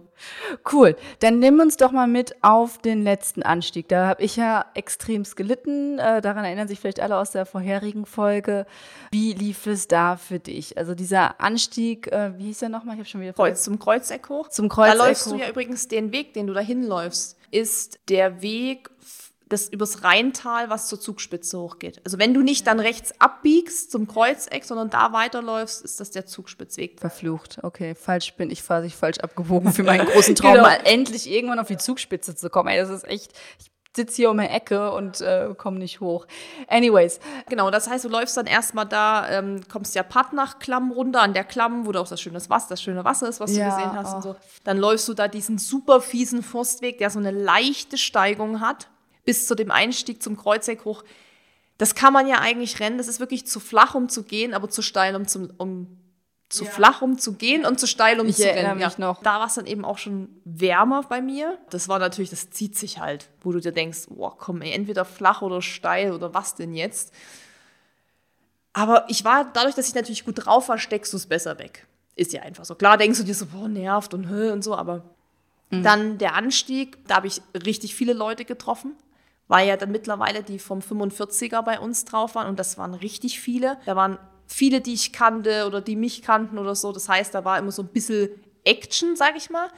Dann ähm, war natürlich oben am Kreuzeck, wo du rauskamst, die Crew, also die, die, die, die da Party gemacht haben. Ja. Und die hast du ja, wie du es im Podcast schon erzählt hast, schon gehört, eigentlich als du unten in diesen Einstieg zum Trail. Deswegen dachte ich ganz ich bin gleich oben. Ja, aber nichts so laut war, aber nein. War. Ja, natürlich, der war zäh und du hast irgendwann gedacht, boah, ja, jetzt könnte auch bald vorbei sein. Aber der hat schon Spaß gemacht. Der war, ist natürlich sehr schön und ähm, Shari meinte dann nur so zu mir, Alter, du machst ja einfach mal gerade 900 Höhenmeter die Stunde, du bist einfach richtig stark. Und es hat sich gar nicht aber so angefühlt. Und 900 Höhenmeter ist jetzt, ich meine, das kann man jetzt schwierig einschätzen, so ein Profi geht 1400 die Stunde oder so, 1200. Ich gehe vielleicht 900 Höhenmeter, wenn ich straffer gehe im Training, vielleicht wenn ich noch straffer gehe, so 1000, aber jetzt, wenn ich normal gehe, so 700, 800 vielleicht. Und also es war scheinbar schon ein bisschen zügiger als jetzt so ein normales Tempo oder so. Also es hat sich gar nicht so angefühlt, weil ich es eben von der Steigung ganz okay fand. Klar, es zog sich, aber es war jetzt eben nie so schlawinersteil, wo du gedacht hast, boah, jetzt musst du dich hier hochdrücken auf allen Vieren oder so. Da hat sie schon gesagt, ey, du bist echt, du bist richtig stark hier. Klar, ich war dann auch froh, wo ich dann oben rauskam, dachte ich so, okay, ja, ist jetzt passt, aber es lief gut. Dann, klar, zum Osterfelder hoch, da hat echt auch die Sonne gebrannt auf diesem Kiesweg, dann natürlich gar kein Schatten, aber da war natürlich einfach viel los. Touristen, andere Läufer, Leute, die geklatscht haben. Und ich finde, vielleicht hättest du mich das vor drei, vier Jahren gefragt, hätte ich genau das Gleiche gesagt wie du auch im Podcast. Boah, das war ewig lang, das war zäh, das war vielleicht auch nervig. Aber wenn du echt von so Läufen kommst, wie so ein Garda Trentino Trail, wo du einfach, da ist 42 Stunden kein Schwein.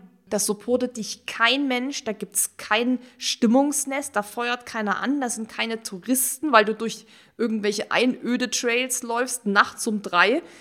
Da, da, das ist einfach wie, das ist wie eine andere Sportart. Und da merkst du dann erstmal, was das für ein Unterschied ist, wenn da einfach nur Leute stehen, die deinen Namen rufen, die dich anfeuern, die sagen, hey Eileen, hast du super gemacht. Oder die, also weil das einfach ablenkt, das macht es kurzweiliger. Dann diese VPs, die einfach regelmäßig kommen, wo du dich auch so hinarbeiten kannst. Und wie gesagt, acht Kilometer, fünf Kilometer bis zur nächsten VP ist eben nichts. Wie gesagt, beim Eiger hast du mal zwölf Stunden gar nichts. Du mm, bist nur mm. du und die Natur so. Und das, das ist mir wirklich, das war, glaube ich, wieder jetzt, weil ich seit langem mal wieder so ein, was heißt seit lang, aber seit, seit dem Eiger auch letztes Jahr kamen dann nicht mehr so viele Events, außer Hamburg-Marathon, aber das finde ich, das ist, ist was, was, ganz, ganz anderes. anderes ja. ja. Das macht so viel aus und dadurch war es natürlich zäh und es war steil und anstrengend. Ich habe gedacht, boah, wie viele Höhenmeter denn noch? Ich habe doch jetzt schon 4000 und es sollen doch angeblich nur 4000 sein, aber es waren 4600. Klar denkst du dann so, boah, aber wenn ich so im Kopf habe, wie lang diese Anstiege bei so einem Eiger sind, wo du gefühlst vier, fünf Stunden nur hochgehst und es geht nur hoch und hoch und hoch und hoch und es ist einfach steil und weit, war das eben kurzweiliger. Ne? Natürlich, ich kann es noch nicht nachvollziehen, aber ich verstehe, was du meinst. Ja, natürlich ist es, wenn es mir jetzt schlechter gegangen wäre, klar, würde ich auch sagen, boah, ey, ich habe gar keinen Bock mehr.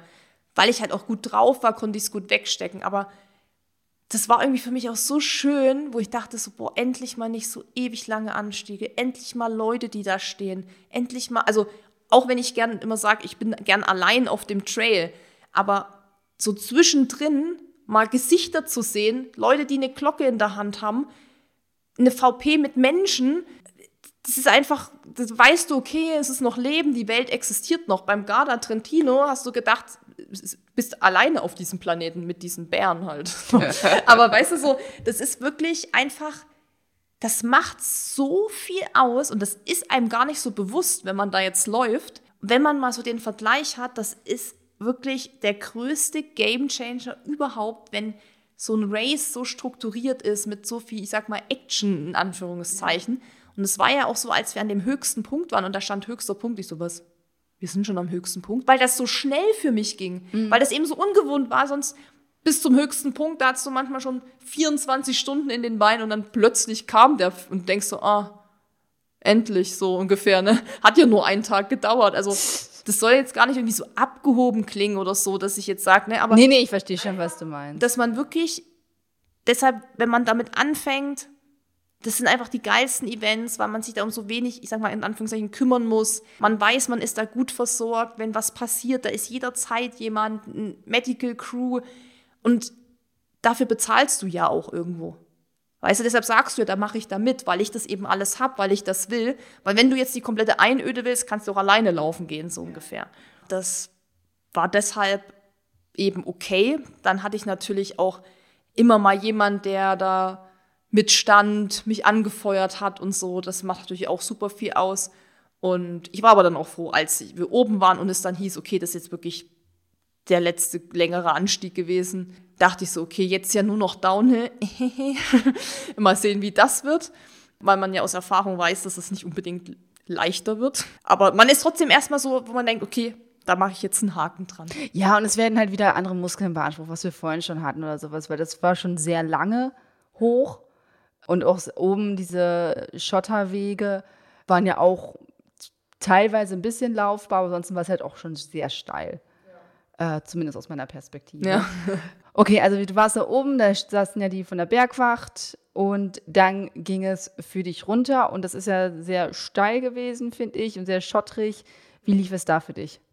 Ja, die Treppen, wenn man natürlich so kurze Beine hat wie wir, teilweise habe ich auch gedacht, so das staucht schon richtig in die Hüfte rein, wenn Ja. man da mal so eine größere Stufe hat. Das hat mich extrem so Madeira Ultra Trail erinnert. Und wenn du keine Treppen magst, dann don't go to Madeira, weil das sind nur Treppen. Ich meine, da gibt's halt, die Treppen sind einfach immer anders. Es gibt auch ganz flache, ganz kleine, dann gibt's wieder große. Also das ist Ja, halt ja. nicht so eintönig. Aber ich weiß schon, was du meinst. Es war natürlich eben mit dem Schotter, mit den Treppen. Das ist wirklich auch für den Körper schon ein Impact. Diese ab, das muss ja immer so abfedern und so. Ja, ja, weil also ich bin ja runtergegangen immer und dann war ja wirklich das, das linke Bein war ja schon der Fuß fast auf Hüfthöhe, bis ich mit dem rechten unten aufgekommen bin. Also das war ja schon Ja. anstrengend. Es ist auf jeden Fall, also das ist auch, was da ganz gefährlich ist, das kann ich auch so aus so einer Erfahrung jetzt sagen. Das ist mir damals beim Großglockner Ultra Trail aufgefallen, wo ich da die 80 gelaufen bin. Da gab es auch so einen super langen Downhill. Jetzt nicht super technisch, aber eben schon musst du gucken, wo du hintrittst und so. Super schön. Und da war ich gerade in so einem Flow. Und ich bin den halt zu schnell runtergelaufen. In dem Moment habe ich das nicht gemerkt. Aber wenn du dann unten ankommst und der ist vorbei und es geht zum Beispiel gerade hin, dann merkst du, wie, dann merkst du richtig, boah, du bist richtig groggy jetzt. Und das merkst du, also ich persönlich merke das in dem Downhill gar nicht, weil das ist dann so flowig, dann hüpfe ich da so. Es macht so viel Spaß. Es macht sau ja. viel. Ich liebe das ja auch. Also wenn ich da gut drauf bin und so. Und gestern war wieder so ein Moment, da habe ich halt Fokus, einfach runterlaufen, Wanderjoggen, mach den Wanderdino, spring da, aber wirklich nicht Vollgas. Nicht jetzt denken, oh, Flow, Flow, Flow, es geht runter, weil es kommt dann eben noch ein Forstweg, es geht noch mal gerade und du willst einfach weiterhin das so halten können. Das merkst du eben in dem Moment nicht. Und da habe ich dann schon immer gesagt, okay, komm, easy, easy, easy. Und auch, was man vergisst in so einem Downhill oft, ist halt weiterhin sich zu verpflegen. Und dann geht das manchmal relativ schnell, aber dann ist trotzdem mal eine Stunde um und du hast nichts gegessen und nichts getrunken. Ja. Weil du weiß jeder, in so einem Downhill trinken ist meistens nicht so einfach wie im Uphill. Da musste ich mich auch schon immer dran erinnern, so, oh, du hast jetzt schon lange nichts mehr getrunken, trinken, trinken, trinken. Und ich glaube, das kann so schnell die Gefahr sein, sich da so muskulär aus dem Leben zu schießen, weil es gerade eben voll Bock macht, was ja an sich auch schön ist. Aber da versuche ich dann schon immer so ein bisschen zurückzuschalten. Das hat dann eben gut funktioniert. Klar, das hat sich auch gezogen. Ich dachte so, boah, ey, die Treppen ging mir dann auch ehrlich gesagt ein bisschen auf den Sack. Ach, zum Glück. Ja, weil ich, ist, ich wusste ja, dass irgendwann ein Forstweg kommt. Ich habe mich einfach voll auf Forstweg Downhill gefreut. Ich liebe das einfach. Also Forstweg Downhill ist für mich so, das ist so meine Stärke. Da habe ich mich einfach drauf gefreut. Und das hat halt ewig gedauert, ehe das kam. Dann kam ja erst noch VP10, ehe das dann kam. Meine Lieblings-VP. Ja, und die war dann aber auch, ähm, ja, da waren es dann noch neun Kilometer, da wusste ich so, okay, geil, nur noch einstellig. Forstweg. Das ist jetzt wirklich nur noch auch nach Hause laufen. Du hast jetzt alle Höhenmeter geschafft, du hast alles technisch, es ist jetzt wirklich nur noch ankommen. So, klar, das zieht sich dann auch immer noch mal neun Kilometer, weil dann kommt doch mal, wie wir es schon in deinem Podcast hatten, noch mal ein Gegenanstieg in diesem Wald und so. Also da kommen dann immer mal noch so kleine Sachen, wo du denkst, muss das jetzt sein? Das ist wirklich unnötig, weißt du so. Das hätte man alles vorher schon mal machen Wie der Weg können. über die Überführung. die Treppen nochmal hoch, die Treppen runter, dann da auf diesem heißen Asphalt, wo du dir so denkst, äh, das muss jetzt wirklich nicht sein. Aber es ist eben relativ kurz trotzdem alles, weil es könnte eben auch ein 20 Kilometer Frustweg Downhill sein mit Gegenanstiegen, was dann fünf Stunden dauert oder so. Also dadurch geht es halt noch, weil es natürlich nicht so ewig, ewig, ewig lang ist. Wie das, was ich vorhin schon angesprochen habe mit diesen Uphills oder so, wo du dann wirklich gefühlt drei Tage zum höchsten Punkt gehst oder so. Das lief dann auch gut. Ich bin auch weiter einfach mein Tempo gejoggt, wirklich. Ich habe einfach den, den Jogger gemacht. Ich habe immer gesagt, irgendwas zwischen 5,45 und 6er Pace. Klar, im Downhill ist ja vielleicht mal ein bisschen schneller oder so, aber so in Summe irgendwo so dazwischen. GA1 ganz locker, nicht irgendwie jetzt auf Teufel komm raus, da jetzt nochmal irgendwie Vollgas geben, weil wozu? Die dritte Frau war eh schon dann im Ziel. Deshalb lief das tatsächlich auch bis zum Schluss, bis zum Zieleinlauf. Marian hat das ja dann gefilmt und als ich mir das so angeguckt habe, und das denke ich selten von mir, eigentlich nie, habe ich das Video gesehen habe gedacht, Alter, du siehst richtig gut aus. Wirklich, Ja. ich habe wirklich gedacht, du siehst, du läufst 1A, also für meine Verhältnisse. Ich rede jetzt nicht von Eliud Kipchoge, ja, weiß ich, der läuft besser als ich. Aber ich habe gedacht, Aber er ist auch ein anderer Mensch. die Körperhaltung, Du sahst fit aus, Ja. du sahst flott aus, du ja, sahst es richtig sah on auch viel, ich glaube, es sah viel schneller aus, als es war, aber es war wirklich Es sah sehr schnell ein guter aus. Schritt, guter Schritt, gute Körperhaltung noch für so, weil am Ende sacke ich ja auch immer dann ein und dann gehen die Beine so ab und so und da weiß man alles. Also ich will mich auch nicht am Ende vom ähm, Hamburg-Marathon gesehen haben, wo ich dann wirklich ins Ziel wirklich mich reingekämpft habe.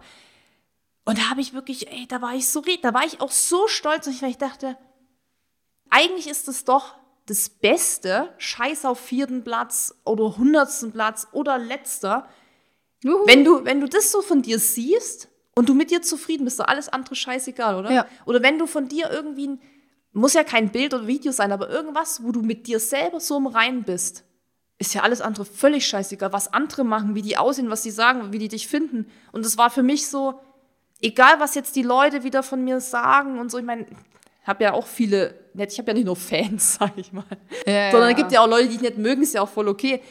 Aber denke ich mir so, egal was die jetzt von mir denken, wie ich da aus. Ich für mich finde mich da perfekt. Nach so einer Distanz, nach einer durchzechten Nacht, nach gefühlt zwei Tagen auf dem Bein. Ich bin, ich, Mit wenig Vorbereitung. ich bin happy mit mir. Spontan. Ich war wirklich, Ey, ich habe mir das so oft angeguckt, wo ich da heute noch auf dem Sofa lag, habe ich gedacht, klar, das ist natürlich auch gut gefilmt, so mit Weitwinkel und so sieht man auch noch ein bisschen schlanker aus und so. Ähm, und Marian hat das schon wirklich gut gefilmt. ist er daneben gelaufen oder gerade gefahren? Ähm, nee, er ist vor, vor mir gelaufen. Ja. ja. Also er, aus, der, kann aus das, der wackelfrei. der kann das sehr gut. Also Ja. ich kann euch allen Also sagen, deswegen, braucht, ich dachte- ihr, ja, braucht ihr einen Filmer, fragt mal, ist super. Der, weißt du was, der, der ist ein, ich sag mal, das ist ein pfiffiger Typ bei sowas, weil der weiß dann eben auch, dass man mal von der Seite filmt, von vorne, in der Kurve, dann wartet er, dass du vorbeiläufst. Weißt du, dass du mal nicht nur so von hinten filmen, Ja, ja, so, hier ist ein sondern, Arsch, der wackelt. sondern so wirklich, ja, und dann auch der, eine gute Perspektive auf dich hat. Ja, wo also du dann wirklich, eben ich, genau deswegen, da- ich dachte, der wäre mit dem Rad ja, unterwegs wo du gewesen, weil genau, das so wackelfrei. wo du dann genau da sitzt und sagst, boah, hier sehe ich gut aus. Weil das natürlich auch viel der Winkel ist, wo du dich Absolut. selber gut fühlst. Wenn er das natürlich jetzt von schräg unten gemacht hätte, ich vielleicht auch gedacht, ui, das ist aber viel Oberschenkel da für mich. und viel ne? Doppelkinn Ja. da wackelt aber alles. ja, und weil er ist halt auch groß und dadurch hat er natürlich eine gute Perspektive. Naja, ja, okay. Aber das war für mich, wo ich das gesehen habe, habe ich gesagt, ich bin sowas von happy von mir. Auch, dass keiner mitgekriegt hat, dass ich da reinlaufe, dass ich die 88 gemacht habe, dass ich vierte Genau, Frau bin. drösel das noch ein bisschen auf. Du hast es mir schon erzählt. Du bist ja reingelaufen. Du bist ja, genau, wie wir jetzt mehrfach gesagt haben, die 88 gelaufen und viele auf der Strecke sind die 45 gelaufen und sind die sind mit dir ins Ziel. Du bist als vierte Frau da rein und du hast ja extra einen Tracker bekommen, damit die Leute wissen, wann du wo bist und vor allem, wann du ins Ziel kommst. Wie war das jetzt? Also du hast dich jetzt total geil gefunden und ich liebe es. Ich liebe es, dass du mit dir selber glücklich warst und zufrieden warst und dich super aussehen fandst und dich einfach toll gefühlt hast. Aber da war ja noch eine andere Perspektive an der Geschichte. Ja, also wie gesagt, es kam eben nach VP7, da waren wir, glaube ich, bei Kilometer zwischen 55 und 60 oder so, sind eben die von dem 45er Trail auf uns gestoßen. Die sind ja in Mittenwald gestartet. Die ersten pfeilschnell natürlich an mir vorbei. Dachte ich erst, was, wo kommt denn die jetzt her? Wer ist, aber das checkst du in dem Moment auch ja gar nicht. Mhm. Und dann irgendwann so, ah ja, das sind ja die 45er, dann jemand gesagt. Und dann war halt irgendwann die Strecke voll. Also voll, nicht voll, voll, voll, aber im Vergleich zu dem, was wir vorher hatten, wo ich und der andere nur waren, waren halt viele Leute. Und die waren natürlich schnell. Da kamen die Girls, die sind da lang geschossen. Also da habe ich auch manchmal gedacht, alter Falter, erstmal, ihr seht richtig gut aus, was für Körper, was für eine Dynamik, was für eine Körperhaltung. Und du dann den Wanderdino mit deinen Stöcken, so, weißt du, halt in deinem Tempo und denkst so, okay. Und die, das haben auch viele nicht gecheckt. Das wussten viele nicht, was du da machst. Das haben auch ein paar dann gefragt. So, was das ist, ne, wo wir jetzt so herkommen. Klar, woher sollst du es wissen unbedingt? Wo kommst du her? Wer Ja. bist du? Was willst du? Und da war natürlich einfach ein buntes Treiben, sag ich mal. Und das hat natürlich angehalten bis ins Ziel, weil klar, das hat dann hinten raus schon auch wieder ein bisschen nachgelassen. So, weil ich ja dann auch nicht, ich bewege mich ja auch weiter fort in der Zeit. Ja. Dann habe ich schon so gedacht, oh ja, im Zieleinlauf könnte es schon passieren, dass dann halt zehn andere mit mir einlaufen und ich nicht so mein Moment of Glory habe, sage ich mal. So, den man ja gerne hat. Ist man ja mal ehrlich. Kennt man ja aber von Stadtmarathons. Da läuft man mit 10.000 anderen rein. Deshalb ist Genau. und es für mich nicht so. vor einem vor dem Fotografen springen. Deshalb ist es für mich jetzt nicht ganz so, aber ich finde, bei so einem Ultra-Trail-Event finde ich es eher für mich persönlich blöder, wenn da noch so mehrere sind. Wenn da so einer mit ist, okay, ist halt mal so, ich bin schon auch mal mit einem da irgendwie reingelaufen, der eigentlich für sich sein wollte, aber wenn dann so vieles, dann habe ich schon zu Marian gesagt, oh, jetzt, jetzt überholt mich bestimmt gleich noch irgend so Typ, der so einen Schlusssprint macht vom 45er. Ich so, bestimmt rennt genau vor mir rein, so, ne? Kam aber zum Glück keiner und auf dem Video sieht man das auch wirklich gut. Da bin ich eigentlich komplett alleine. Da ist auch, siehst du auch im Hintergrund niemand. Und auch vor mir ist keiner. Eigentlich mein Moment, aber ich komme rein, aber es hat gar keiner gecheckt. Ich wurde auch nicht angesagt, weil ich glaube, mir hat jemand erzählt, dass die Top 10 immer angesagt wurde, dass man halt dann gesagt hat, ja, kommt jetzt die vierte, was weiß ich. Das Ding war, dass halt, glaube ich, kurz vor mir die erste Frau vom 100er rein ist. Die haben da in dem Zielbogen gerade, glaube ich, über die einfach gesprochen. Das hört man auch auf dem Video, glaube ich, dass sie nochmal sagen, hey, die hat da gewonnen und die 100 und so. Und da war, ich bin einfach zum falschen Moment gekommen. Da war einfach quasi der Fokus. Ich meine, das ist das Gleiche. Du kommst, du läufst die 45 oder die 30, was auch immer, ist vielleicht dein erster Trail, weißt du, du, oder überhaupt dein erstes Event. Du kommst aber kurz hinter dem ersten Mann vom 100-Kilometer-Lauf rein oder so. Da interessiert sich halt keiner für dich. So hart das klingt, ist ja logisch. Da kommt einer, der ist 100 Kilometer in 11 Stunden gerannt mit einem Zielband und, und das ist ja die Distanz. Wenn du da in dem Moment kommst, Klar, es Ist ist, natürlich auch wichtig für die lokale Presse, es ist wichtig für Richtig, den ist Sponsor, auch richtig für den so. Veranstalter. ist es, ich, ich, es geht auch gar nicht darum, dass ich jetzt will, dass ich da jetzt hier, huhu, jetzt Nein, kommt nein, sie, nein, die aber Großartige. du Ne? Aber es ist natürlich schon, dass man zumindest, also ich, meistens ist ja schon so, dass man trotzdem dann angesagt wird, weil einfach nicht viele ja reinkommen bei so Trails, weil ja einfach die Masse kleiner ist. So. Und ich glaube, das war eben, ich bin einfach zur falschen Zeit dran gekommen, weil eben viel, viel einfach los war. Das hast du auch gesehen, im Ziel waren so viele Leute, die aber natürlich alles sich dann um ihre Leute gekümmert haben und so. Ich meine, ich hatte ja auch meine Leute. Und mittlerweile ist ja auch wirklich so, ich glaube, es hätte mich vor drei, vier Jahren vielleicht noch mehr geärgert, weil ich dann so gedacht, oh Mann, wurde ich gar nicht angesagt und so, oh schade und so. Was jetzt für mich ja auch so war, war wirklich so, ich bin mit mir so im Reinen, dass ich mir denke, dann sag mich halt nicht an. Weißt du so, weil ich bin so zufrieden, ich, es lief so gut, ich bin im Ziel. Klar war ich dann auch fertig und müde und kaputt, aber ich musste mich nicht irgendwie hinlegen oder oh, mir ist schlecht oder ich habe mich verausgabt, sondern ich war so mit mir im Rein, mit mir, meiner Performance und meinem Leben, das, das hätte. Und wenn die, wenn die mich nicht mal getrackt hätten, so ungefähr, weißt du, wenn die gesagt hätten, oh, wir haben gar keine Zeit von dir, weil irgendwas nicht funktioniert hat, hätte ich gesagt, okay, scheiße, aber ganz ehrlich, ich weiß ja, was ich gemacht habe, so Ja, ungefähr. ja, ja. Ich meine, an den Punkt muss man auch immer erstmal kommen. Vielleicht lernt man das eben auch durch so Sachen wie Gardasee. Das Beispiel ist halt einfach das Beste. Als Maggie und ich da reingerannt sind und es stand halt einer und es hat sich einfach keinen Schwanz für dich interessiert, ob Magdalena Carlos und Susan Lehmann da jetzt zweiten Platz machen. Es hat einfach keinen auf dieser Welt interessiert, sondern das machst du nur für dich. Und das ist vielleicht manchmal auch so, dass man sagt, klar wäre es cool, wenn da jetzt 20 Leute stehen und dich alle anfeuern, weil das ist einfach Deinen Namen schreien. das ist einfach ja. schön. Mal ganz ehrlich, wenn da Leute stehen, dich anfeuern, auch wenn das Fremde sind, das gibt dir ein gutes Gefühl. Und natürlich hätten wir uns das auch gewünscht, wenn da mehr Leute gestanden hätten und Musik und dann hätte man uns schon irgendwie da beglückwünscht oder was weiß ich so. Ja, ja, willkommen geheißen. Ja, und Maggie Fall, hat dann wirklich auch gesagt im Ziel, guckt mich so an, weil ich dann so meinte, so krass, hier ist ja gar keiner. Und sie so, das haben wir wirklich nur für uns gemacht. Klar ist es manchmal, wünscht man sich auch so eine Bestätigung und so ein bisschen, aber ich meine, da waren ja auch Leute und die haben mich ja auch angefeuert, weil ich kam da ja auch rein und das hörst du auch auf dem Video, dass dann noch welche meinen Namen rufen. Also das habe ich auch mitgekriegt und das war auch mega schön. So, und deshalb ist es auch überhaupt gar nicht schlimm. Aber ich weiß ja, dass es oft diese Diskussion auch gibt mit diesem, wie bei dieser WM, Trail-WM, wo dann für die erste Frau das Zielband nicht da war und so, wo es einfach immer so ein bisschen darum geht, ist der Sieg denn weniger wert als von dem Mann oder so. Ja, Gleichberechtigung. Ja, einfach. das ist so ein bisschen, aber ganz ehrlich, wäre ich jetzt ein Typ gewesen, hätten sie es wahrscheinlich. Also, es war einfach der falsche Moment. Da war die erste Frau und das ist auch voll okay, dass die da ihren Moment hatte, weil die ist einfach fucking 100 Kilometer gerannt und hat gewonnen. Also die darf dann auch da bitte den ganzen Tag gefeiert werden. Ja, herzlichen Glückwunsch. Ja, das soll wirklich gar nicht so irgendwie rüberkommen, dass ich da jetzt hier irgendwie der King bin oder so. Das habe ich auch gelernt, so bei diesen Ultraläufen. Das machst du echt für dich. Du musst mit dir am Ende zufrieden sein. Und wenn dann noch jemand anfeuert, wenn jemand deinen Namen sagt, voll geil, dann ist es nochmal so zusätzlich mega. Aber wenn nicht, dann bist du trotzdem geil. also, dann hast du es trotzdem gerissen. Ja, ja, ich weiß, weiß vollkommen, Ja. was, was du meintest. Und das ist auch, glaube ich, fürs Leben. Irgendwann denkt man sich, weißt du, macht alle, was ihr wollt. I don't care. Ich bin mit mir im Rein, ich mache mein Ding, ich bin zufrieden. Pff. Du, du stummst da ja auch ab, je älter du wirst, sag ich mal, das klingt immer so blöd, aber es ist ja wirklich so, du machst dein Ding und gut. Du findest mehr innere Ruhe Ja. und inneren Frieden. So kann man das, glaube ich, gut zusammenfassen. Und selbst wenn es jetzt nicht gut gelaufen wäre, dann muss ich das ja auch mit mir ausmachen. Ja, früher hätte mich vielleicht so ein vierter Platz voll so, ah, hätte ich mich nicht mehr anstrengen können. Ja, aber wollte ich ja gar nicht. Und das war eine bewusste Entscheidung. Und deshalb eben, das habe ich ja gesagt, will ich bewusst keinen Sachsen-Trail machen. Weil da weiß ich, da würde ich eine Bestzeit laufen wollen. Und da habe ich gerade keinen Bock, das ist mir zu anstrengend. Geh mal weg. Und deshalb, glaube ich, ähm, lernt man das auch so ein bisschen ruhiger zu werden und einfach sein Ding durchzuziehen. Das kann ich echt nur allen empfehlen. Einfach sein Ding durchziehen. Egal, was die rechts und links sagen, denken, sehen.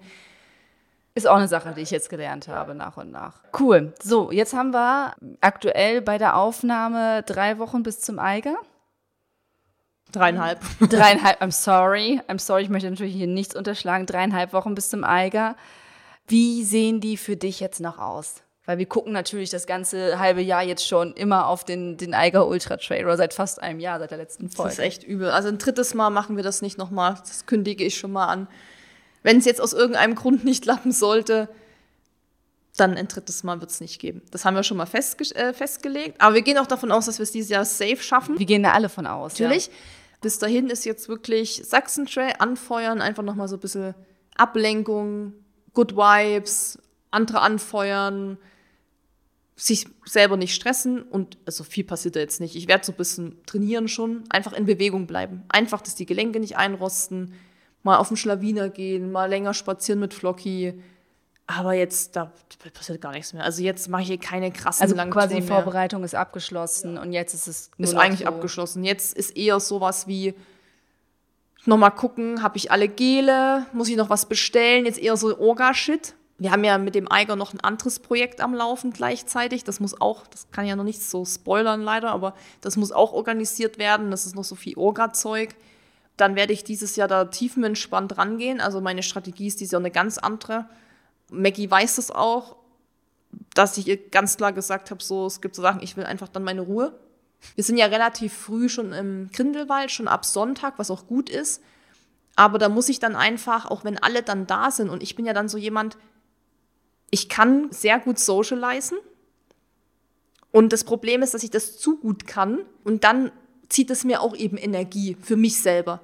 Und dann muss ich eben, wenn die dann da alle irgendwie nochmal Pizza essen gehen wollen oder so, und ich aber denke, das ist eigentlich für mich jetzt gerade Stress, weil eigentlich will ich meine Beine hochlegen, dann werde ich das genauso machen dann können die da alleine, ich, ich verpasse da nichts, weißt du so?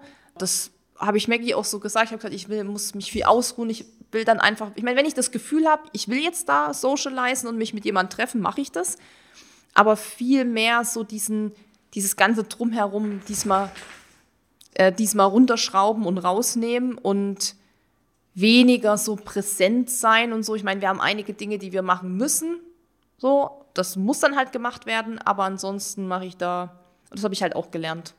Das habe ich einfach auch gelernt. Einfach, wie sagt Dennis immer so schön, ein Nein zu anderen ist ein Ja zu dir selbst. Oh, Kalenderspruch 73. Ja, das ist wirklich ähm, so ein Motivationsspruch, aber ist halt auch was dran. Also mal einfach zu sagen, so, nee, Leute, ey, mache ich jetzt einfach nicht.